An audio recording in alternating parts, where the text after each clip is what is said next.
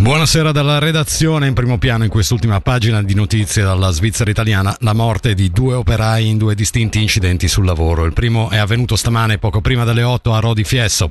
La vittima è un 43enne della provincia di Bergamo che mentre stava posando delle condutture si è rovesciato con un dumper rimanendo schiacciato dal macchinario da cantiere stesso.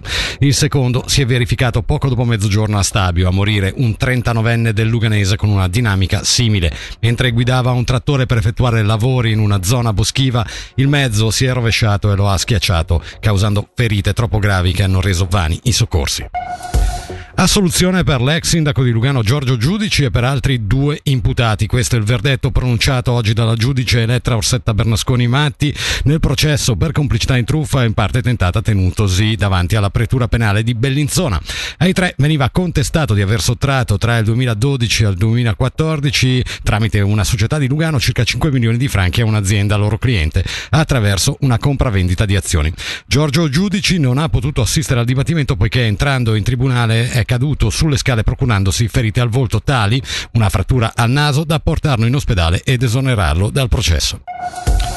Dopo i gravi danni causati dalla grandinata del 25 agosto scorso, il Palexpo Fevi sarà risistemato. A deciderlo il municipio di Locarno, che in un comunicato spiega che tra le varie opzioni sul tavolo si è scelta la via della sistemazione provvisoria della struttura attuale. Sentiamo il municipale Bruno Buzzini. La soluzione adottata è riportare allo Stato 24 agosto tutte quelle parti danneggiate vanno ripristinate o addirittura sostituite, quindi sono previsti interventi per circa 2 milioni di franchi, questo importo verrà coperto integralmente dall'assicurazione. Molto importante il fatto di poter tornare operativi al più presto, questo a favore del nostro Film Festival ma anche degli eventi, dei congressi che la città accoglie regolarmente. Non si tratta solo di una questione economica ma anche e soprattutto dell'immagine di una città come Locarno. La soluzione ci permette di disporre del tempo necessario per realizzare il nuovo FEVI. Il primo obiettivo è quello di permettere la prossima edizione del festival del 7 agosto 2024. Il secondo obiettivo è quello di ridare al più presto possibile gli spazi che erano occupati dalle nostre società e associazioni sportive. Si stima circa un sei mesi di lavoro. Penso in particolare al rifacimento del manto impermeabile del tetto, sono già in corso, direi che nei prossimi giorni saranno ultimati.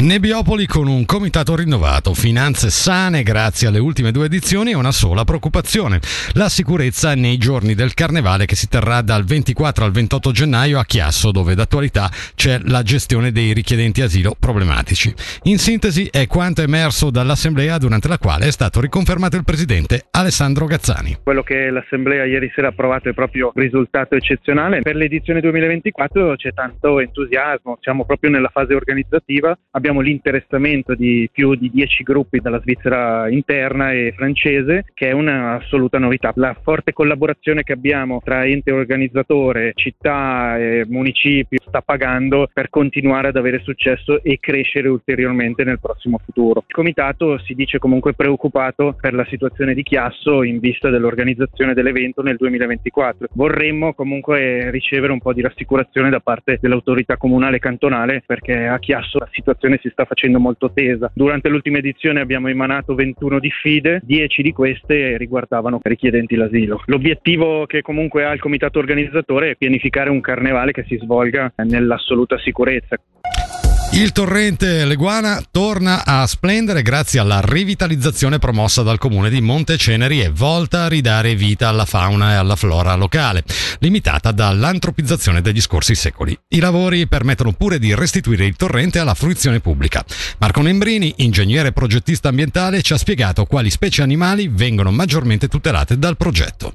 Le specie animali e vegetali legate ai corsi d'acqua sono molteplici. Chiaramente quando si parla di rivitalizzazione alla mente di tutti ci sono le, le, le specie ittiche. In particolare il torrente Leguana è un corso d'acqua importante per la, la presenza della trota di ruscello, in particolare per la sua forma lacustre, che eh, è, una for- è, una forma trota che risale corsi d'acqua per venire a riprodursi. Il torrente Leguana è uno degli hotspot per la presenza della trota lacustre. Poi abbiamo altre specie legate ai corsi d'acqua d'acqua come eh, una curiosità la natrice tassellata che è una specie di biscia semiacquatica presente in Svizzera solo al sud delle Alpi ed è un'ottima indicatrice di qualità degli ecosistemi poiché è una specie che si nutre esclusivamente di pesci, pertanto la sua presenza è correlata alla presenza di una popolazione ittica. E con questo per stasera è tutto, l'informazione di Radio Ticino torna domani a partire dalle 6, ma restate con noi perché tra poco vi proporremo un nuovo appuntamento con lo speciale di avvicinamento alle elezioni federali del 22 ottobre. La redazione di Radio Ticino ha realizzato interviste con tutti gli 11 candidati ticinesi al Consiglio degli Stati e stasera nostra ospite sarà la candidata per i Verdi Liberali Evelyn Battaglia Ricchi. Da Fabrizio Coli e dalla redazione di Radio Ticino un'ottima serata a tutti.